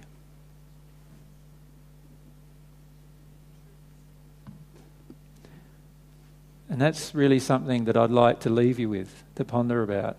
Unless we actually be love, and the only way we can be love is getting rid of the things that stop us from being love that are inside of us emotionally. Unless we're actually being love, there is actually no proof of the love itself. You see, we can speak of it over and over, but unless there is proof of it changing your life and actually you becoming more loving inside of yourself, others cannot be attracted. Now, if you look around at the group here, that is here in our current location, for the last year around about, it has not grown. Do you notice that? There's been a couple new faces here and there, but for this group in this region, it has not grown. Why do you think that is? Because we're yet to be love enough where we're, that it will attract other people to the truth. That's the reason why it's not growing. And so that then puts a responsibility on us, doesn't it? Of going, okay, why aren't I being loved? What addictions am I still in? What addictions am I practicing still that cause me to not accept God's view of love? Because when you do accept God's view of love and you also make the changes inside of your soul that release the negative things inside of your soul and you actually become loving as a result, people around you will automatically be attracted to it. They won't be able to help themselves ev- because everyone is attracted to love, pretty much. Right? And, and this is something that we need to bear in mind in our own progression. Without ourselves changing and actually becoming love, the next group of people cannot be assisted. Because the reality is, one person can only usually assist a few hundred people at the most. Right? So, unless there are more people in a state of love who can help others, this is the how large it will be in this area until more of us get into a place where we are able to assist others through not our words. And many of us say the words, don't we? But it's through the feelings coming from us. That that's the thing that everyone will be attracted to. Yeah? So if we can just bear that in mind, I'm not saying that to you to hurry up and do anything. I'm just suggesting to you that growth can only occur when the helpers are ready. Now, many of you, I believe, are going to be helpers, but we need to get ready to provide that help and assistance. And to get ready, that means we ourselves need to be in enough of a condition of love where, not, where we're not misleading groups of people, but rather helping them to get towards God and towards love ourselves. Yeah? You want to say, babe? I, I just wanted to add that um, AJ said earlier, a couple of months ago, I moved out of our place. And that was really hard um, decision, really. It was a mutual decision, and uh, um, but I had a lot of feelings about failing and a lot of feelings uh, of fear about what this means for us. Um, and a bit of fear about people's expectations of us. um, but what I said to him at the time was, Babe, you've you've brought me to water so many times, but you can't make me drink. Um, you know, I need to step up and really live this and break through this big wall of terror that is ruling my life. And um, I just, I just wanted to say that I see him bring us all to water all the time, but he can't make us drink.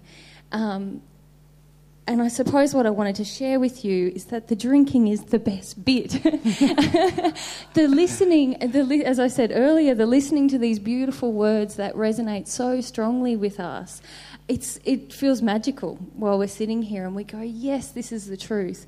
But even more powerful is uh, the passion that I have for the path now that I've really started to drink. Mm-hmm. and, and like you were saying to someone earlier today, uh, Justin, I think it was, it feels really uh, off balance, out of kilter, everything's upside down. Um, And, it's good. and it's really good. it's really good because you feel your soul growing in that place. And honestly, the closeness that I feel we have now is just, yeah, we were interfacing with my fear before. now there is this soul, more of a soul connection. So I just wanted to inspire you a little bit, maybe in that direction, because it feels so worthwhile to me. So, Yeah. yeah. Before, uh, with with myself and Mary, it was feeling like I was trying. I know this sounds really bad, probably, but I'll say it anyway. I was I was imagining. Have any of you seen Naked Gun? I think it's number two or three, where they're trying to have sex with the big condoms that are over their entire body. Well, what it felt like was that I just felt like Mary was sort of covered in this rubber sheath, if you like. that, Could no one please imagine that? Sorry. and I, I'm trying to touch her heart, but the fear was like the sheath, you know, like the fear is like the block to, to actually touching the heart. And when we talked about it together about spending this time apart to actually uh, help addressing some of my addictions too, like my addiction to make Mary feel comfortable and so forth had to be addressed as well. And and Mary's terror had, had to be addressed in a sense that she needed to allow herself to get into it without expecting someone to come along and rescue her from it. And and now it feels a lot better like I'm not sort of touching Mary through something.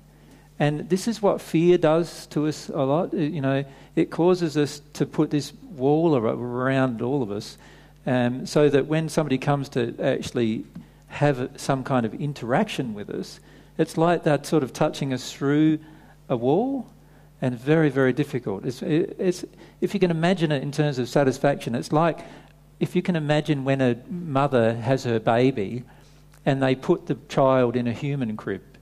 And you know how they put the child in, and you've got to go in through these gloves, and you can only touch the child through gloves and all that kind of stuff. And the, the dissatisfaction in the mother is quite palpable, right? In terms of there's no, you know, there's no embracing, there's no loving, there's no, you know, that's what it feels like. You feel frustrated in your love, right? And this is what fear does to relationships. It frustrates the relationship so much that nothing can build and grow. And that's, um, I feel, you know, this is why we address this issue with fear about the world's view of love today, because, because if you don't address that, at the end of the day, you're left with this fear and terror as being the primary, dominant, motivating factor in your relationship, and particularly in your relationship with God. And that's really not going to work at the end of the day, and it's certainly not going to work with our relationship with each other either. Yeah. Yep. All right, well, we'd like to thank you for your patience and understanding today. And oh, we'd like to thank you too for your donations.